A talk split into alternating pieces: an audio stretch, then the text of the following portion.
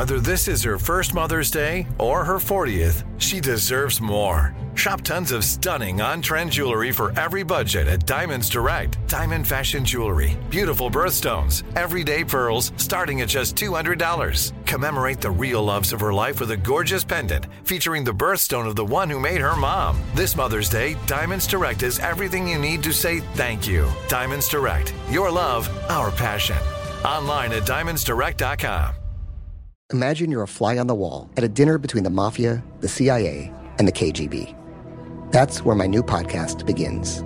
This is Neil Strauss, host of To Live and Die in L.A., and I wanted to quickly tell you about an intense new series about a dangerous spy taught to seduce men for their secrets and sometimes their lives. From Tenderfoot TV, this is To Die For. To Die For is available now. Listen for free on the iHeartRadio app, Apple Podcasts, or wherever you get your podcasts. Hello, the internet, and welcome to season 268, episode 3 of The Daily Zeitgeist. Yeah! It's the last episode of the year. Woo! It's the last episode of the year. Whee! It's the school's out, teachers are showing movies vibes episode. Yeah. It's going to be pretty half-assed up in here. We're heading out, folks. It's been a great year. You got a bunch of evergreen holiday episodes coming to you, but yep. I got to tell you, today's episode, we're really we're smiling it in. We're just smiling. Who knows what day it is? Who knows if? Oh shit! I should start recording. Okay. Did you not record? Well, look, folks, we're doing it our way today. Yeah. Hey, no, I was recording. Like what's his name? The commander? What did they call Frank Sinatra? The chairman of the board. We did it our way. Oh, you know Ronan Farrow's dad? Yeah. Anyways, it's still a production of iHeartRadio. Yeah. It's still a podcast where we take a deep dive into America's shared consciousness. Today, a little bit more holiday-themed than others. Yes. It is Wednesday, December 21st, 2022, which, of course, means T-minus. National French Fried Shrimp Day. Mm-hmm. That's what I was going to say. Humbug Day. National Maine Day. Oh, it's also the solstice. Yeah, fucking remember that. Yeah, happy turn solstice. Up. And that's why we're doing it half-assed, is for the solstice. Because it's so dark today, you know. My name's Jack O'Brien, a.k.a. I have a little Zeidel. I listen every day. I love the Daily Zeitgeist with Jack and Miles of Gray. Ooh. Zeidel, Zeidel, Zeidel, those motherfuckers cray. Zeidel, Zeidel, Zeidel, both Jack and Miles of Gray.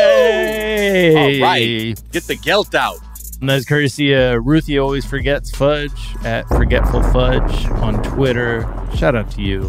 Happy Hanukkah. Happy holidays to everyone. Yeah. I'm thrilled to be joined, as always, by my co-host, Mr. Miles Gray. Hey, it's Miles Gray, a.k.a. I took the walk to Bethlehem. Obviously, because cool Jesus is the reason for the season, as they all said. Shout out to, I'm so excited. I was telling you when we were talking about this episode, I'm like, I have wild last day of school energy. Yeah. Like, I'm coming in, I'm like already half dressed to do some shit after the bell rings, which for me is just to lay down. So you have a blanket around your shoulders? Yeah. But I mean, I think we do the show, you know, very consistently. You don't really hear us talk about like how it's a lift, you know, for us to do 2 episodes a day. You're killing us, people. No, we love to do it. But when we get to this time of the year, it's like, it's weird. Once you start working, like, and you're out of academia or your schedule is sort of tied to the seasons, like this is like still that one sort of stretch of the year that I feel like we can kind of be like, oh. Relax. And to those that are able to, obviously, you know, shout out to y'all. And those that can't, I hope you're able to find ways to relax in whatever way you can. Yes, yes. Well, we are thrilled to be joined in our third seat for this half-assed of episode. The creator and co-host of Stuff They Don't Want You to Know and Ridiculous History. He's also the co-author of the book Stuff They Don't Want You to Know. Yeah. That makes a great gift for the holidays. Not too late. Conspiracy theorist in your life.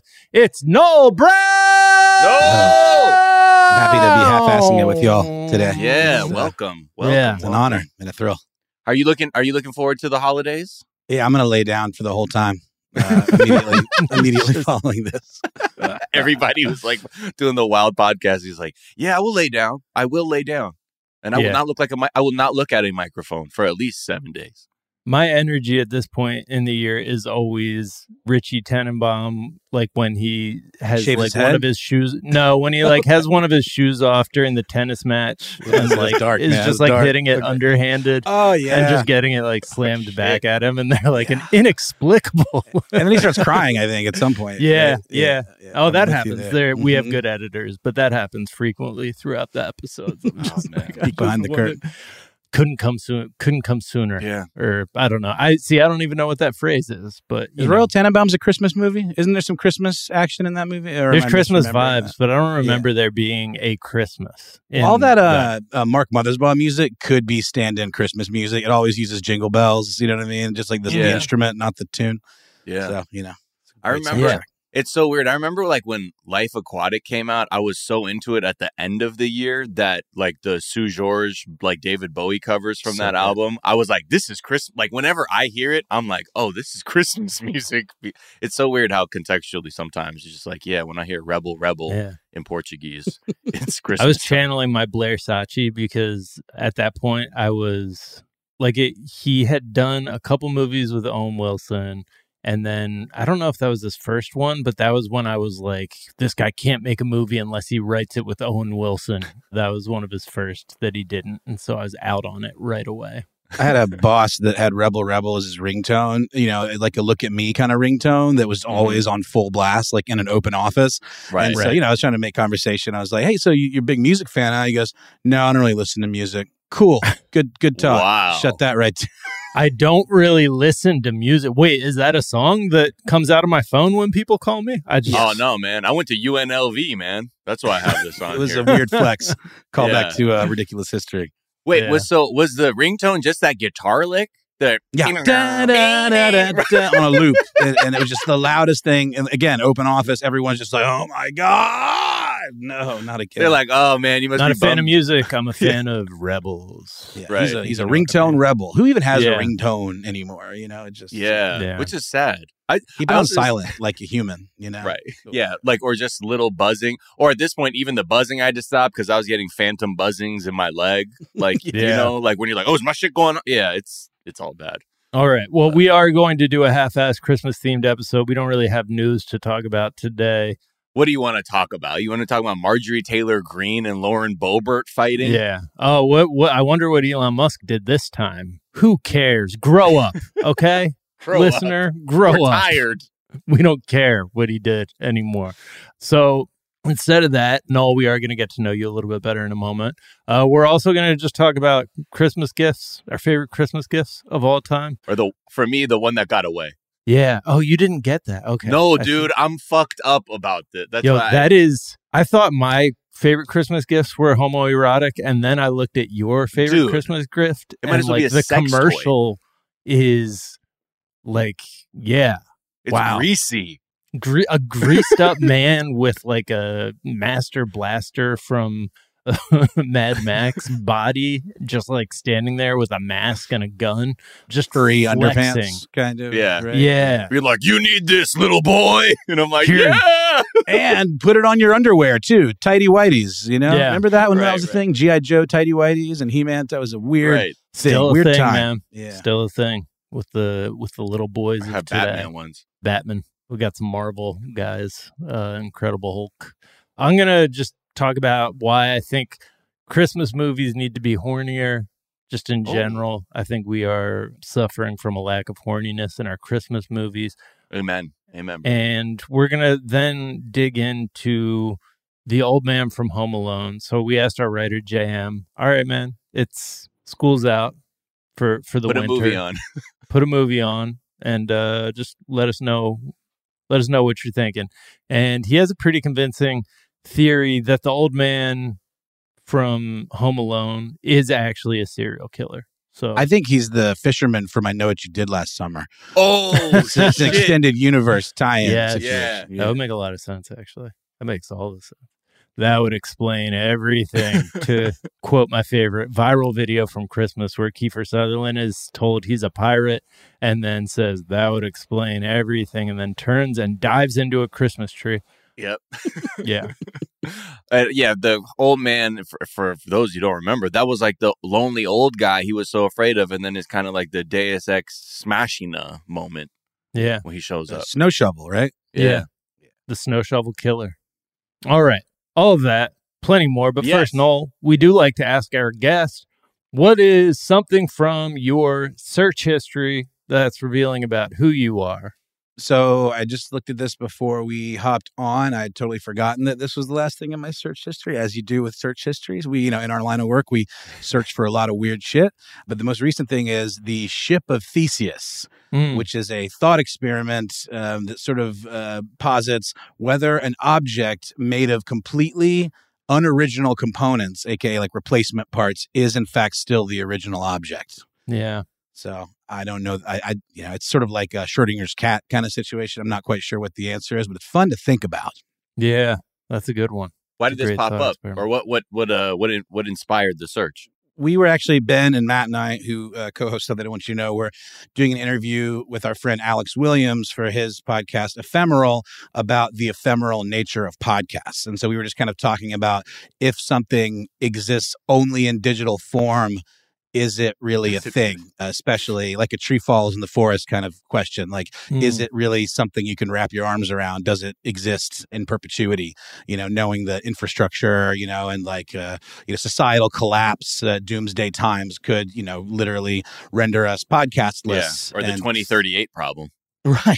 And since Alex's show is a relatively limited series, and it is all about ephemeral kind of objects, we recommended that he press all of his episodes onto wax cylinders and keep them in a vault, you know, for when this inevitable moment in our history does come, so people can enjoy it by, you know, parsing out parts from dumpsters so they can make a hand crank Victrola and listen to Alex's podcast.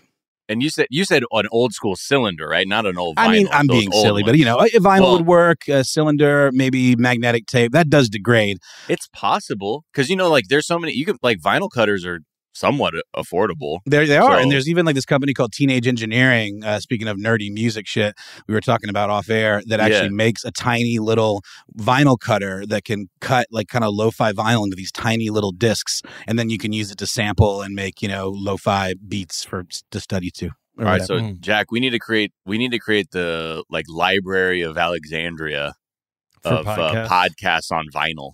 Every podcast episode ever can. Well, and then the question became, if it has to be pressed or, you know, put on physical medium, then there becomes a hierarchy of which ones are worthy of this treatment, because there's just too many out there. So is it about downloads? Is it about filling certain content categories and having like a, you know, a nice full kind of representation of like what podcasts were or are? It'll be, who sold the most Casper mattresses? Yes, exactly. That will decide entry into the Hall of Fame. But just if anybody doesn't know the thought experiment, it's like a ship where over a number of years, like, they keep replacing broken parts to the point that every single piece of the ship is a replacement part. And the question is it still the same ship?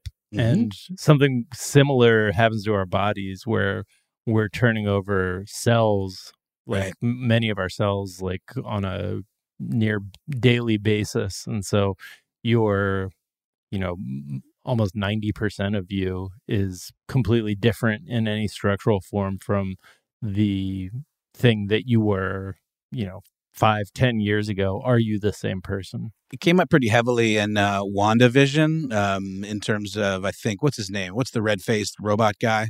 Vision. Yeah, because, you know, there's like an evil version of him or whatever. And then the Ship of Theseus question comes up as to whether he is, you know, himself or whatever, because he's been rebuilt completely from scratch. Yeah. Damn, I'm not even high. I was really thinking about that.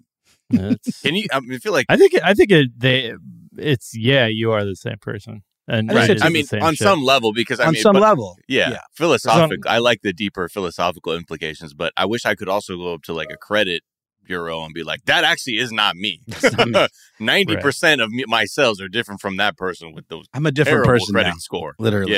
Yeah. All right. What is something you think is overrated? No. I think lying to kids about a weird, overweight, bearded man that breaks into your house and gives you nice things if you behave yourself and undesirable things if you're a bad child is overrated. I think it's like, we talk about it a lot on Stuff They Don't Want You to Know about being kind of the original conspiracy that sort of teaches kids and then inevitably adults not to believe the lines that they're fed, you know, throughout their life. And I think it's sort of counterproductive to do this. I think maybe kids are a little smarter these days, the internet being what it is. Kids probably figure it out a little earlier than they used to, but I still think it's a weird thing to perpetuate, you know, a tradition based entirely on a lie. Oof. Yeah. It's like, you know, our first brush up with the panopticon is the all-seeing eye of Santa to be like, oh, the surveillance state. It sort of teaches you to either accept it or fear it and not trust it, you know? And I remember just getting so angry. I had a very quick evolution with Santa because, again, I was so, like, one-track mind about, like, you said if I was nice, I get this, and I didn't get it. I'm like, then this motherfucker doesn't exist. And they tried, and I was like, nah, I'm off this. Let's just how come Santa makes all this stuff that I see at Target? You know, I don't understand that either. You know? Exactly. It's not like we're getting rocking horses and handmade, like, you know, wooden toys. Like, it's all commercially produced shit. So it falls apart pretty quickly. Do you have the scars of living under the rule of Santa's all-seeing eye? You know, I just remember finding, like, I got a Joe Cool. Remember Joe Cool? He was like Snoopy, like the cool guy version of Snoopy. He wore Ray-Bans. It was also, exactly. I found this, like, skateboard, this Joe Cool skateboard in my parents' closet, you know. I think everyone has that story, but yeah. And then I was just like, I didn't really call them on it. I just sort of let it go for a couple of years. And then I think it came up naturally like it does. Yeah. I think most kids figure it out before their parents realize they do. And they just keep playing along because they don't want to, like, wreck the grift. Yeah. Not me. I was buying that shit. I was like, why would they lie to us? That's crazy to my older sister, you know, a couple of years back. It was hard. I remember seeing the gift and getting it on Christmas. Just being like, weird. They got the same thing for me. They must have. I remember getting pissed one year because I found a gift. Like, I was like, you guys aren't even fucking trying. This shit was in the garage, just, like, out there. Yeah. Like, you think I'm not going to look in a Toys R Us bag? We don't have that shit in the house ever. Like, it was, I think, and then most of the time it was just my, like, mom trying to do her best to, like, hide shit in the weirdest places so I wouldn't, because I was, like, flipping the house like the feds. Yeah. But yeah, once I learned it was a lie, I started smoking. That was it. Immediately. Yeah. Yeah. I was like, I switched from Joe Cool, the skateboard Snoopy guy, to Joe Camel. Yeah. That's who I thought you were talking about. For some reason, saying Joe Cool just sticks my head in Joe Camel. Oh, Jack, forgot about him. It's all a lie, kid. Here, later.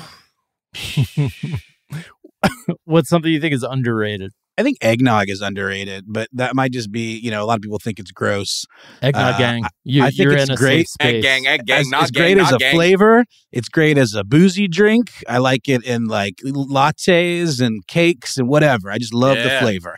And Alex Williams, again, the ephemeral creator and host, every year, at least back when we were in an office, he would make George Washington's eggnog recipe, which contains no less than, like, 8 different kinds of booze and, like, raw eggs. And he gave us these little mason jars all the time. Yeah, all the time. They were like the Vikings, basically. Yeah. Have you ever read the, like, list of the booze that was consumed during the time when they were, like, drafting the Constitution?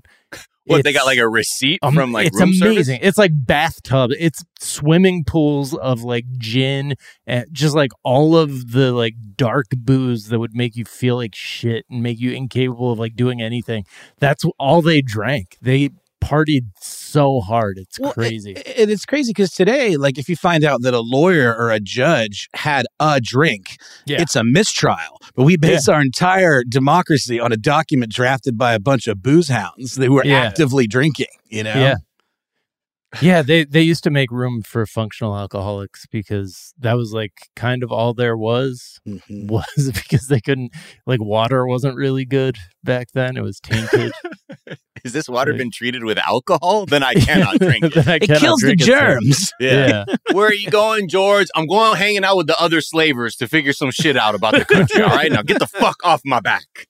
Yeah. It's a living document. Yeah. Which is so funny. I wonder, like, how if, you know, someone tried to get one of these like Supreme Court justices or these like strict constitutionalist type people, when you like bring that up, like you're like, do you think that may have had any effect? Like knowing on paper, on wax, they were fucking smashed too.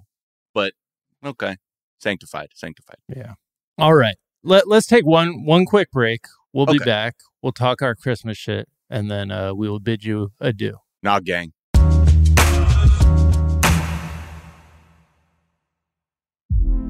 Hey, girlfriends, it's me, Carol Fisher. I'm so excited to tell you about the brand new series of The Girlfriends. In season 1, we told you about the murder of Gail Katz at the hands of my ex-boyfriend, Bob. At one point, a woman's torso washed up on Staten Island and was misidentified as Gail. She spent 9 years in Gail's grave, and then she just disappeared. It's almost like it's become this moral obligation to find her. And that's what we're going to do. Find this missing girlfriend and tell her story. With the help of some of your favorite girlfriends from season 1, like my producer, Anna. Oh my God. My friend, Dr. Mindy Shapiro. Hi, it's Dr. Shapiro, and I'd like to speak with the deputy medical examiner. And of course, Gail's sister, Elaine Katz. Having no closure, it kills you. Join us as we try to solve a 35-year-old cold case. It's not going to be easy, but it's going to be one hell of a ride. What? I can't believe this. Listen to Season 2 of The Girlfriends, Our Lost Sister on the iHeartRadio app, Apple Podcasts, or wherever you get your podcasts. This is Neil Strauss, host of the Tenderfoot TV True Crime Podcast, To Live and Die in L.A. I'm here to tell you about the new podcast I've been undercover investigating for the last year and a half. It's called To Die For. Here's a clip. All these girls were sent out into the world, and they were told, try to meet important men, try to attach yourself to important men. The voice you're hearing is a Russian model agent telling me about spies sent out to seduce men with political power. The war in Ukraine is also being fought by all these girls that are all over important cities. For the first time, a military-trained seduction spy reveals how the Russian government turns sex and love into a deadly weapon. If you want to kill your target, it's easy. You just seduce him, take him somewhere, start having sex, and then he's very vulnerable, so you can kill him easily. To Die For is available now. Listen for free on the iHeartRadio app, Apple Podcasts, or wherever you get your podcasts.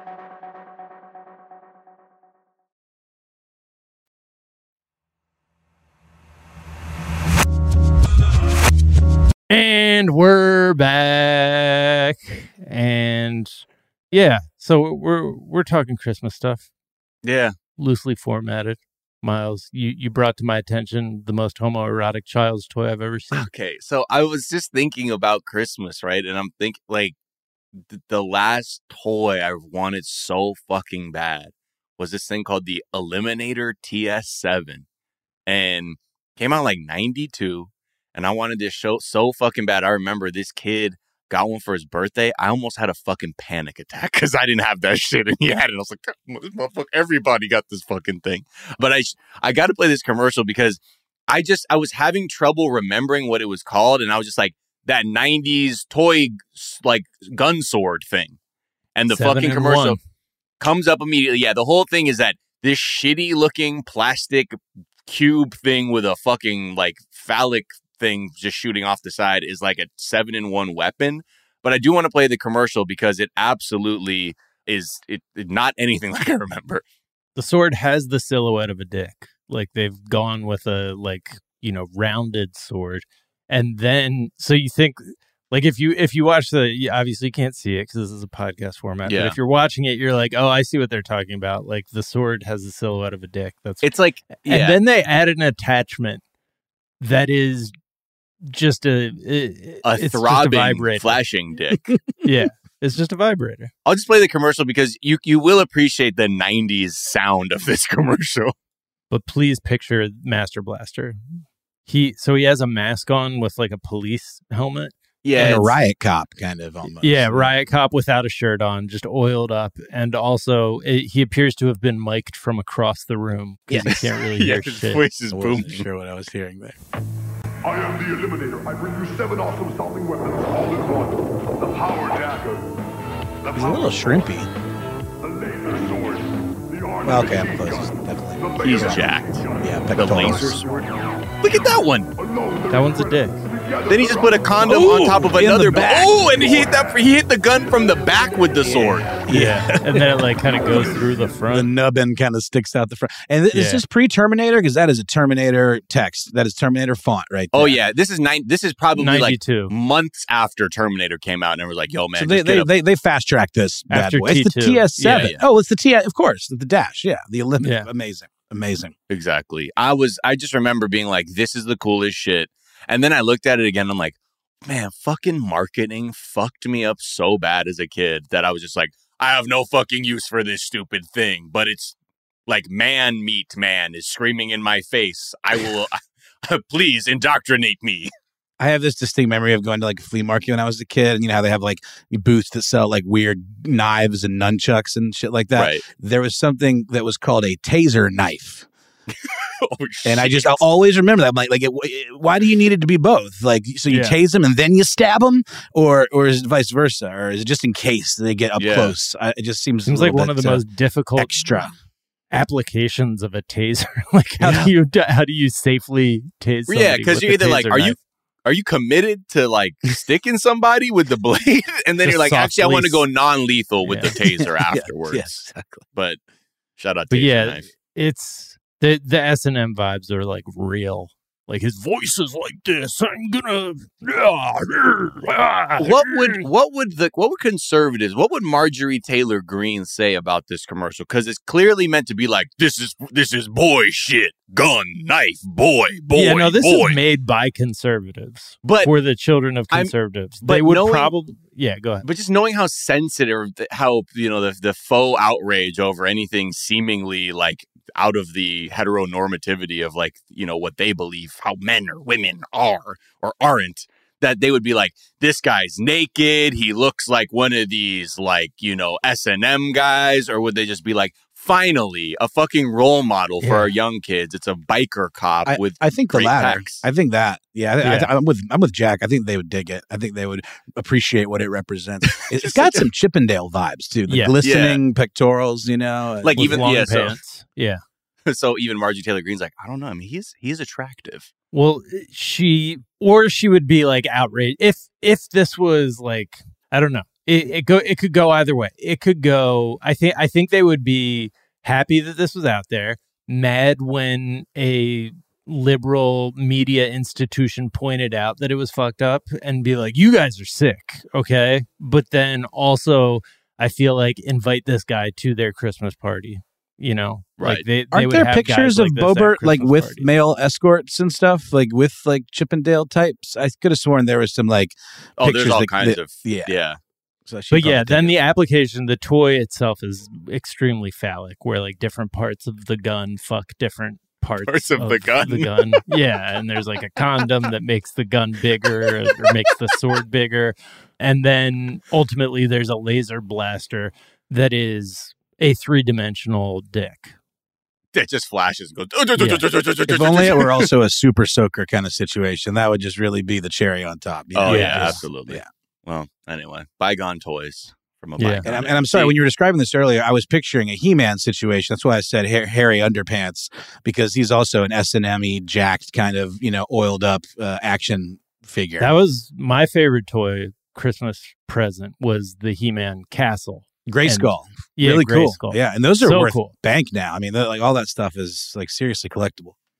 The other one that is similar to this was a machine gun from the A-Team, and I was like that. It couldn't have been as I remember it, which was just a like screen accurate machine gun, like a black metallic looking machine gun that just had A-Team on the butt. And sure enough, that's what it was. It was a submachine gun a box that has one of the characters from the A-Team just like spraying someone with machine gun fire. And yeah, It was the Uzi. Like you could get it. They have AK-47, M16. Like they have the real names of these. They're really things. Labeled. Like the real. Right. I had the Uzi, and it's a clicky sound, right? It just kind of goes. Is that the deal? Yeah. When you pull or is it a cap gun? They even advertise that it like makes authentic automatic weapon sounds, murder sounds. Yeah. Love it. Make your child feel like he's really murdering someone. He could be just like the Israeli Defense Forces with this Uzi. Yeah.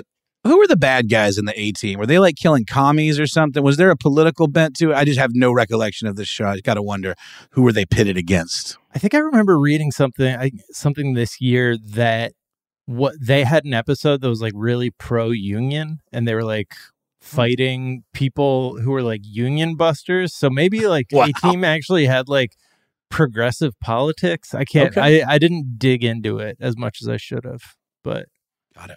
Yeah, I like A-Team. They're fighting Pinkertons and shit. Yeah, like, exactly. Oh, okay. All right, y'all. Okay. They're just, like, oh, if we were fucking there during Haymarket, man, fuck. Like, oh shit. All right, Hannibal. A show that is entirely about the worst marksman in the history of gunplay. Just shooting into the ground. Just run over a hill and fire an automatic weapon into the ground. It seemed to be their strategy at all times. While we're still on toys, can I ask you guys, have you guys heard of Trumpy Bear? Has this crossed your path in any era?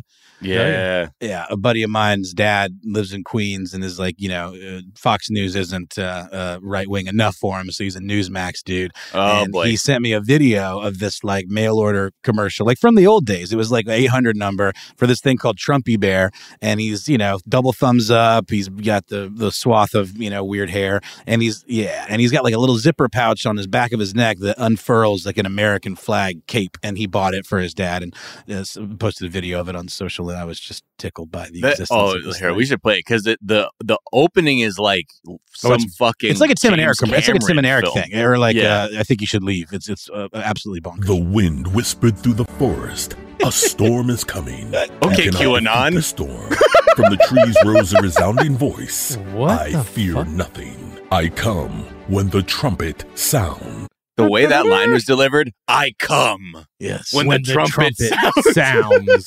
You're like, okay, get your bugle. I am the storm, the great American grizzly. Introducing the original Trumpy Bear. The fearless, super plush American grizzly. Look at that comb over. Trumpy Bear was born June 14th. You can style it however you want to, you know. Part of it. Born Flag Day. Hold that L, you fucking libs. This is wild.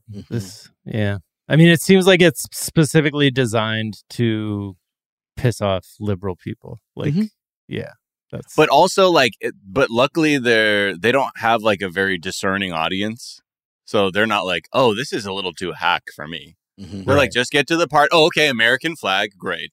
The wind I will buy. Whispered through the forest. Is such and a wild. I came. Not. Yeah. When the trumpets sound.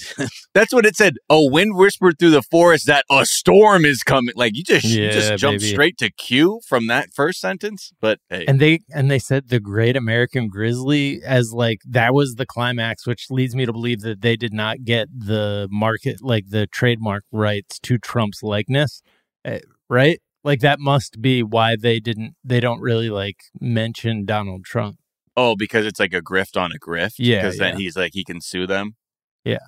I mean, it's just cool to watch like guys like the this American veteran grizzly ride around on his fucking motorcycle with this bear or this guy who's like in a golf cart. He's like, when I'm trying to be racist to Asian people that are on this golf course, I use the Trumpy Bear and this Stars and Bars flag to let them know I'm hostile. Yeah. Do not approach. Yeah.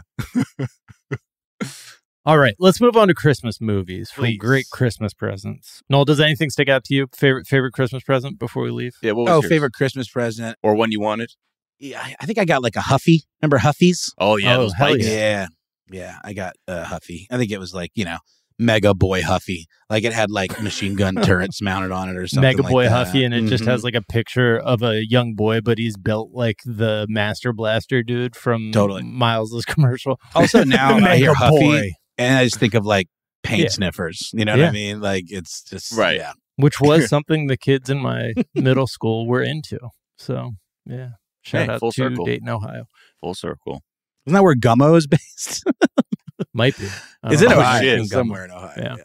Man, rural. Shitty rabbit stinks like shit. So I want to talk about Christmas movies. So first of all, this is something I bring up frequently, but if you look at the birthdays in the U.S., what we're living through right now, this time period, is actually America's breeding season. This is when the most babies are conceived in the next couple weeks, presumably because everyone's indoors. I think in America, we have the artificial high of like buying gifts and just being so like market capitalism brained that just getting to buy or steal or, you know, give things, transactions, get people high.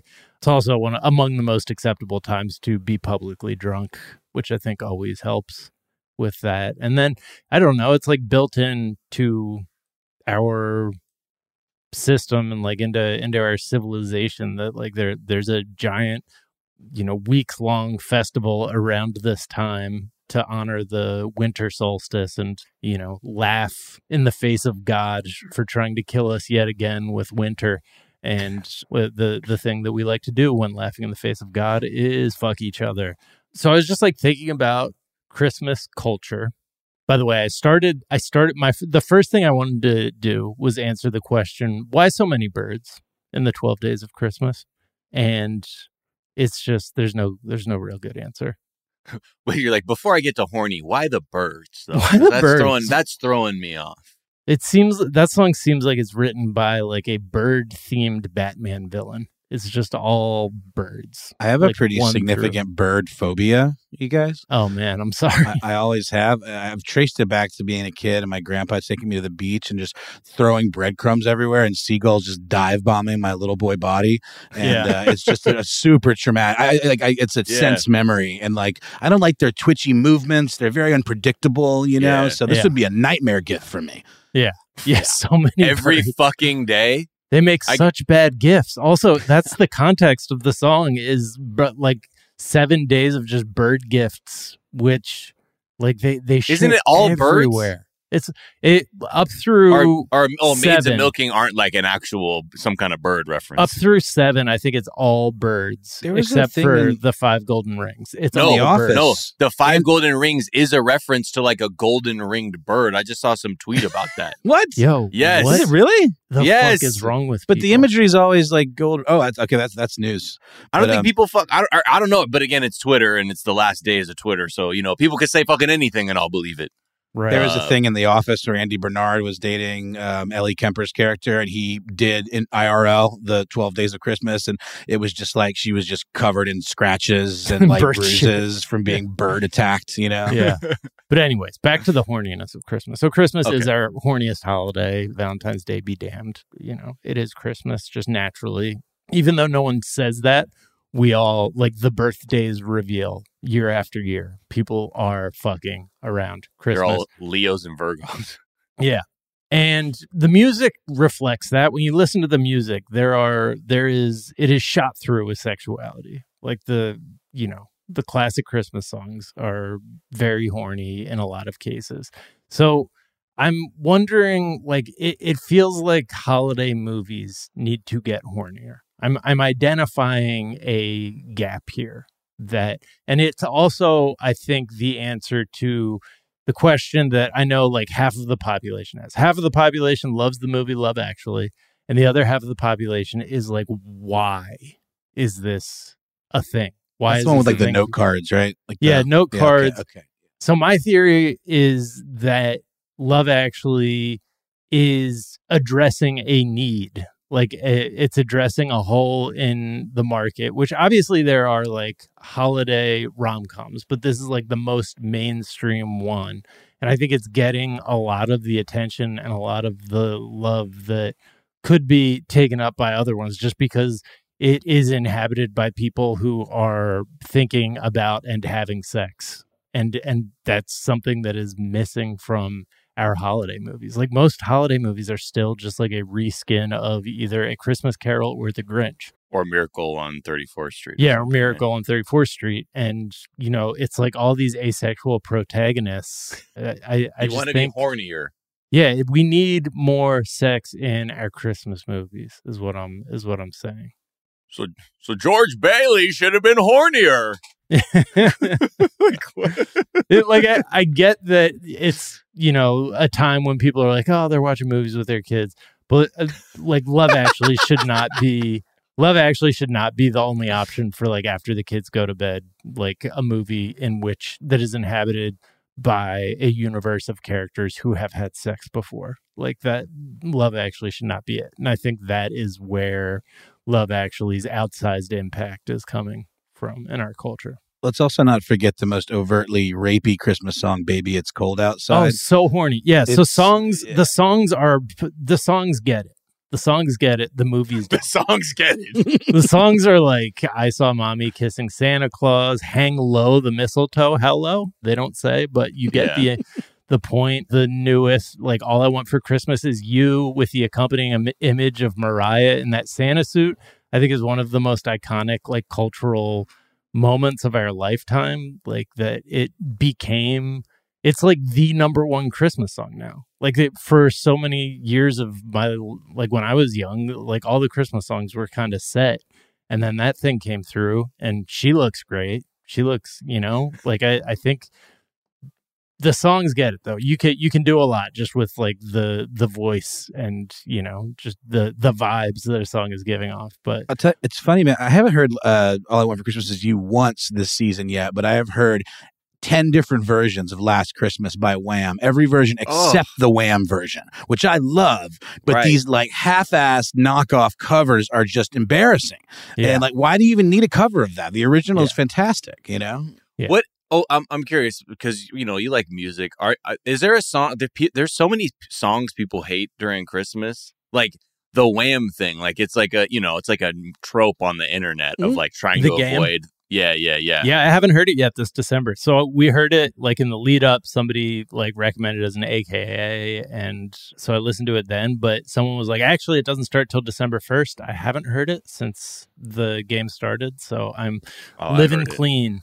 It. Okay. What's your most controversial favorite Christmas song? Would it be that one? Or yeah, probably. I mean, I love that song just a lot. Like I've covered it before myself, like with like a vocoder and like, very like chromatics, kind of like Italians do it better vibes. But I really love the song Father Christmas by the Kinks because it's just like a good kind of punky, fun XTC vibe kind of like banger. I think that's a really fun, underrated song. I think Wonderful Christmas Time by Paul McCartney. I fuck with that. Yeah, do people, really? People think he's so saccharine, though. It's so saccharine. Oh, it's like really, it's so fucking wild. Yeah, it's the part I was just talking with Justin before we got on, and he was like, "I think people don't fuck with it because the chord progression's very like simplistic." I'm like, "That's why I love it." And then when those synths, that delay gets out of control, disrespects your sense of hearing, like in equilibrium. Yes, and then do you John really Lennon. Like it?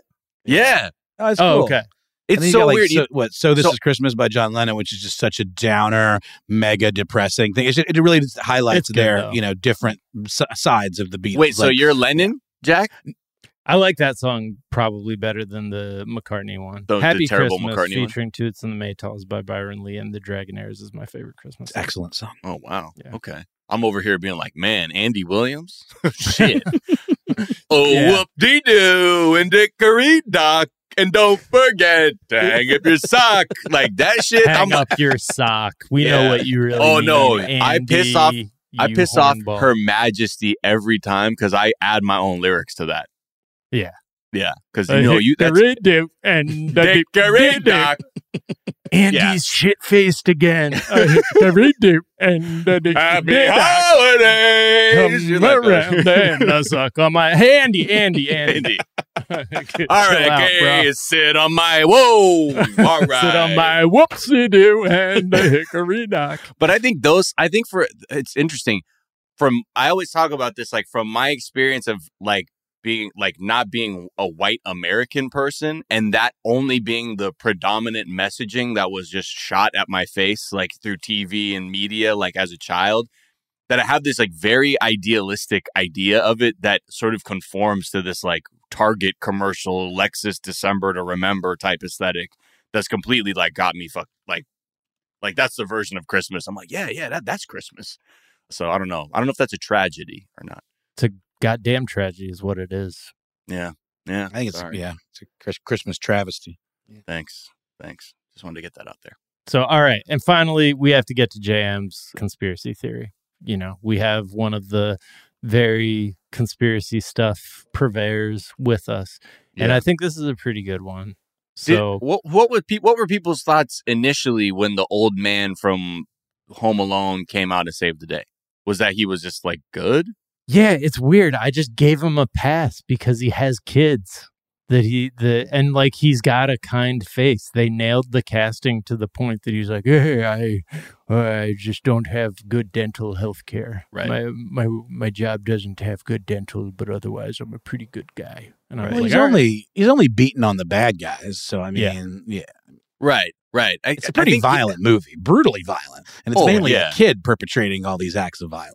Yeah. Which is why it's popular, is because it's, you know, allowing us to enact our fantasies as children to, you know, just take adults out, I think. Hell yeah. I mean, did you any of you ever try and emulate that? I remember my mom caught me throwing paint cans. Oh, man, I thought I was putting like thumbtacks and shit on the ground. Oh, boy. Yeah.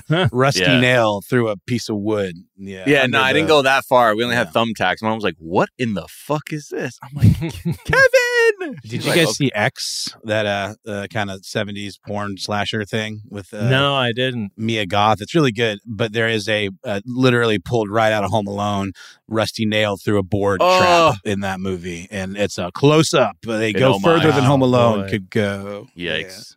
So...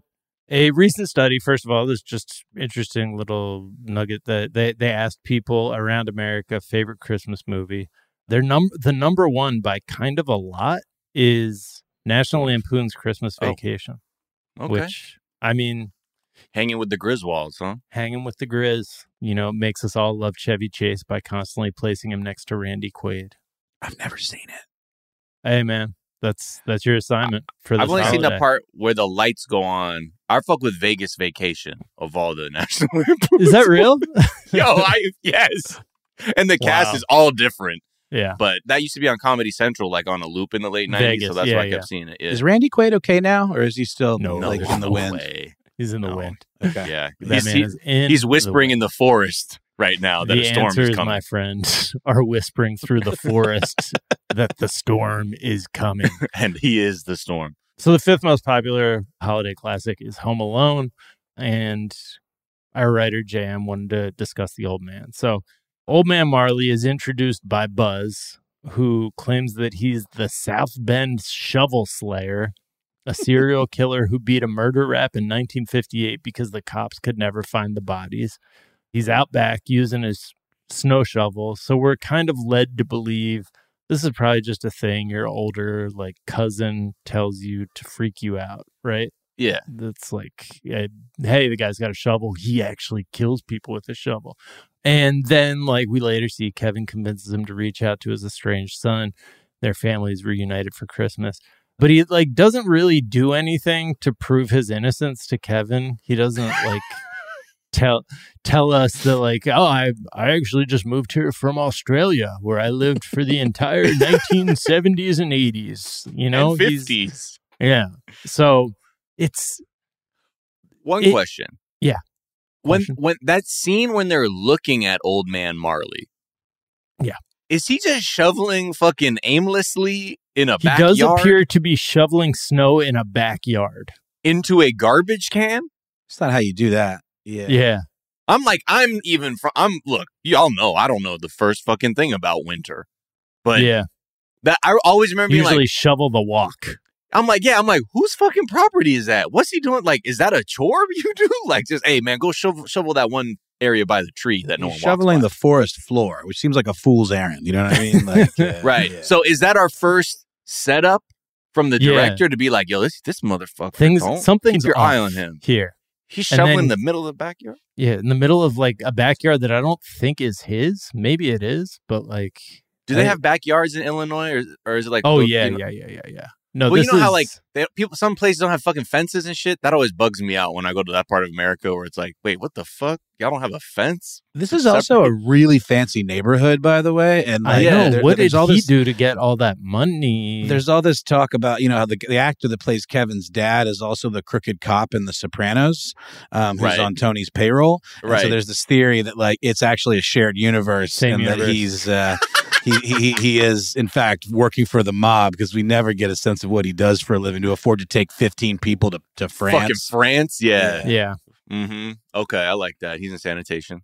But, we do see him use his shovel as a weapon to brutally beat the burglars. It happens at the climax. It definitely doesn't seem like it's his first time using his shovel, like, that way. Like, to the that point form? That he... He's coming down. Let's this motherfucker have it. Like, how many TBIs would they have suffered in the course of this film? Like, if they were normal people, Harry and Marv, right? They would have had a traumatic brain injury, like from the first paint can. I feel like no question. That's you're done. But, anyway, like, I'm sorry. If in the movie they were like, there's old man Butcher Marvin, he used a butcher knife to kill his family, and then at the end he like saves Kevin by like using a butcher knife on the people, you'd be like, oh, he really was the butcher knife guy. So like masterfully using the snow shovel, and there being a rumor that he was the snow shovel killer. Well, but wait a minute. That posits that the snow shovel killer was real and that Buzz wasn't just making it up in the first place just to freak out his cousin. Like, we have no evidence of this being a real crime and this being a real, you know, moniker. Just putting that out. But so he's just... Buzz just happened to guess that this was somebody who, like, you, because it does seem like he's not just a guy who happens to be shoveling snow, like, at that moment, and Buzz makes it up, because he's constantly, he's like a snow shovel themed Batman villain. Like, he always has his snow shovel with him and uses it as a weapon throughout, and also seems to be like living in some sort of tortured existence where he's just like doomed to shovel snow forever, like almost like he was punished or putting himself through a punishment, you know, paying his penance to like some kind of Greek tragedy. I will snow shovel the links of this earth to pay my penance. Anyways, and then so here's the other thing. So he saves this kid from two bandits who have been like burglarizing homes throughout the neighborhood that this old man lives in for some reason, even though it's not clear. He doesn't like give off like wealthy old, you know, like retired guy vibes. He gives off like vibes of haunted ex-serial killer. But he saves him, but then he takes the bodies of Marv and he takes the bodies of the criminals and just leaves them in a home and calls the police and like runs. So that's almost a Batman move. It's a Batman move. It's also the move of somebody who doesn't want to attract the attention of the police, especially using a weapon that he was like known for killing somebody with. I think he's a hero. I think he's a hero too. I don't care if he wants to avoid police. Okay, I understand you. Yeah, man. Fuck the cops. I'm with him on that. I'm just saying maybe this is a much cooler, deeper story where this man who committed a bunch of murders with a snow shovel was like has been just paying his penance by aimlessly shoveling snow. Like, just everywhere snow has fallen, just being I'm sorry, I did. This is my hell until I can die. And then he gets his penance by using the same weapon that he used to kill his family to save a child. We have to first presume that he did kill the family. I think to Noel's point, we haven't seen anything that corroborates Buzz's accusation that this man was involved in any kind of murder. You know, that could be hearsay, Your Honor. So maybe, what if this guy is a misunderstood hero in the community, and they just intimidated by him because he doesn't look as wealthy as the other people in Winnetka, Illinois. Nah, and just correct me if I'm wrong, but is there any other mention of the South Bend Shovel Slayer as being a thing in the lore of this world, or do we just hear it from Buzz that one time? I'm pretty sure we just hear it from Buzz that one time. It just sounds like a thing you'd make up, you know, if you were going to have a creepy sounding, you know, plausible serial killer. Doesn't seem that clever. He's not that smart. That's very true. So somebody might have made it up to him But again, I don't know. Like those rumors, like we always had this dude who lived up the street from us that our bus stop was in front of. And we were like, man, that guy's like kind of scary. And like, he was always like moving like these big metal vats, like in and out of his garage.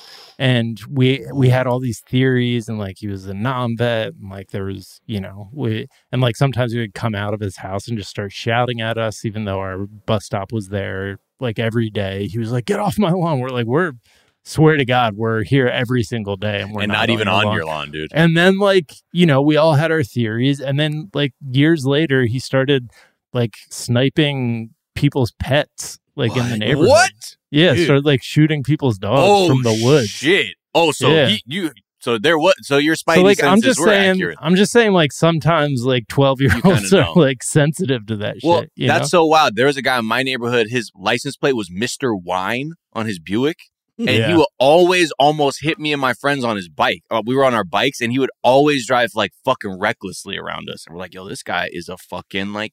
Something's wrong. Like, he's trying to hurt us.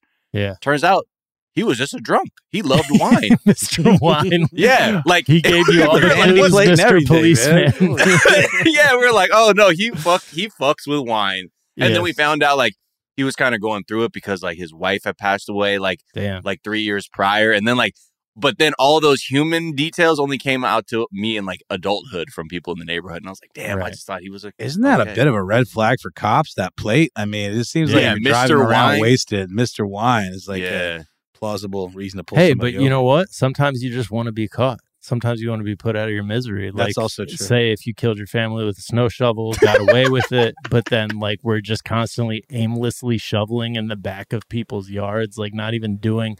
not even shoveling their walkway, just randomly shoveling and then being like, what are you looking at?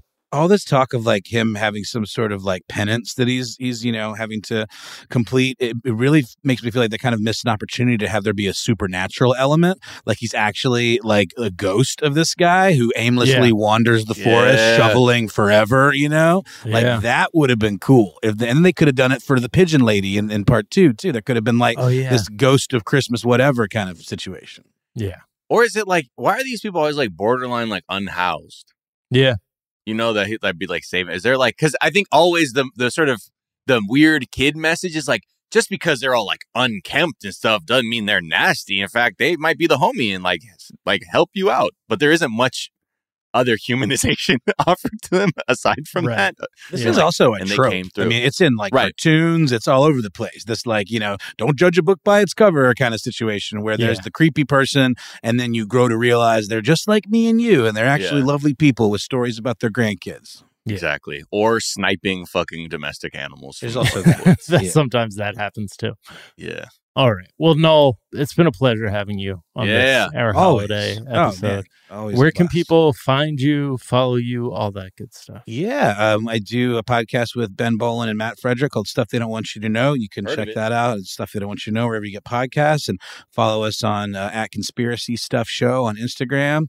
You can follow me personally at How Now Noel Brown on Instagram, and you can buy the Stuff They Don't Want You to Know book. Like you said, it's not too late. It's a really cool kind of coffee table book with really great illustrations from our buddy Nick Benson. It really feels kind of like a graphic novel. It's a nice hardback. You can get that wherever books are sold. And I also do a podcast with Ben Bolin called Ridiculous History that you can find anywhere podcasts exist. There you go. Miles, where can people... Oh, sorry. And Noel, is there a tweet or some other work of social media you've been enjoying? Yeah, I just recently found out what a Nepo baby was. So I've been kind of fascinated with this concept. And Gloria Oladipo from The Guardian posted, if I was a Nepo baby, people would literally never see or hear from me. I would spend my parents' money in absolute silence and peace. And that seems like the pro move there. Yeah, that's right. A lot of the ones I know, they're like, I want nothing to do with work. Yeah. Like, wow, must be nice. Cool. Good for you. Yeah, the thing I learned from my parents is work sucks. They were very unhappy. Yeah. Miles, where can people find you? What's the tweet you've been enjoying? Well, first off, thank you to everybody for rocking with us this year we sign off from, you know, our last like main recorded episode. And obviously we'll be having some evergreen stuff. But Yeah, I hope everybody has a fantastic... We got a bunch of good evergreen stuff. We've recorded almost all of it already, and it's a lot of fun. Super producer Anna Hosnier, super producer Becca Ramos. Yeah, all the homies are there. So check that out. But yeah, I just want to say thank you to everybody, and looking forward to next year. And I hope you have a restful break and you're able to spend time with those that you give a fuck about, because that's what it's about. Some tweets that I like. Man, there was a lot of Nepo baby discourse, but Dr. Anna Hughes at Anna G Hughes on Twitter tweeted, learning that, quote, 5 golden rings is not in fact referring to 5 literal golden rings, but to 5 ring-necked pheasants, aka more birds. That shit really psychotic. Had me. Yeah. Then Jamie Loftus at Jamie Loftus Help tweeted, also get ready for Santa University. Wow, this one's a fucking banger. Jack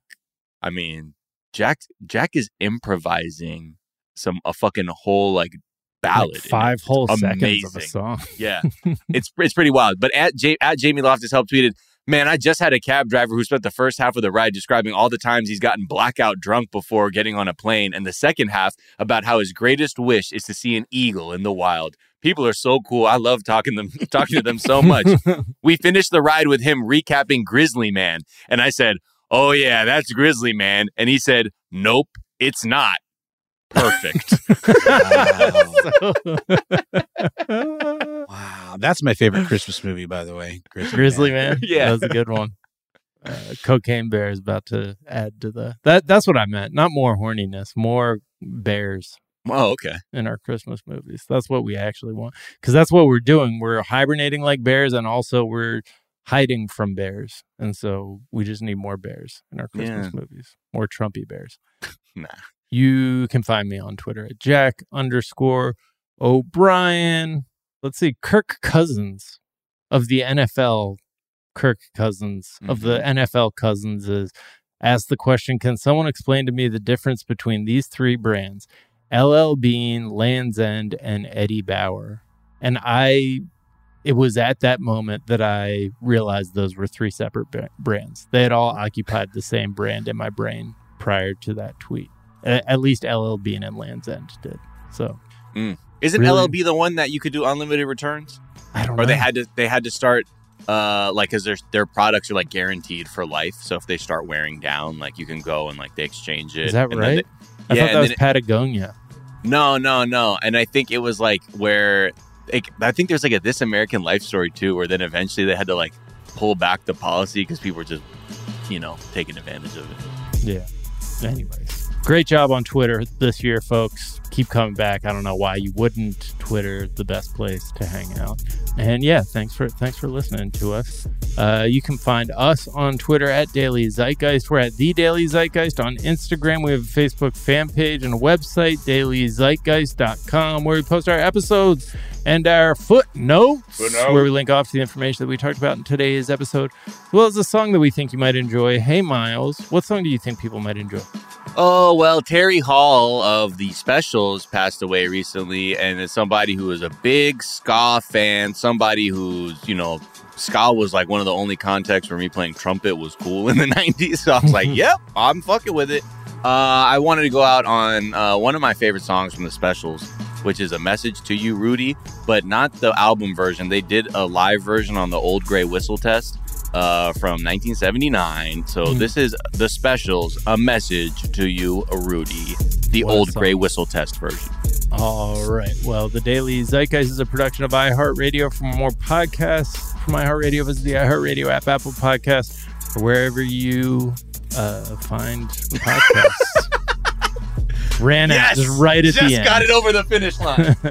That's going to do it for us this morning. Yeah. Are we doing a trending? Nah, we're not doing a trending. Nah, right? This is it. This is it. We out. Back love y'all. With lots of fun evergreen content over the holiday. Yep. Have a restful, peaceful holiday. Bye. Bye. Imagine you're a fly on the wall at a dinner between the mafia, the CIA, and the KGB. That's where my new podcast begins. This is Neil Strauss, host of To Live and Die in L.A., and I wanted to quickly tell you about an intense new series about a dangerous spy taught to seduce men for their secrets and sometimes their lives. From Tenderfoot TV, This is To Die For. To Die For is available now. Listen for free on the iHeartRadio app, Apple Podcasts, or wherever you get your podcasts. What up? I am Dramos, host of the Life as a Gringo podcast. This is a show for the No Sabo kids, the 200%ers. Here we celebrate your otherness and embrace living in the gray area. Every Tuesday, I'll be bringing you conversations around personal growth, issues affecting the Latin community, and much more. Then, every Thursday, I'll be tackling trending stories and current events from our community. Listen to Life as a Gringo on the iHeartRadio app, Apple Podcasts, or wherever you get your podcasts.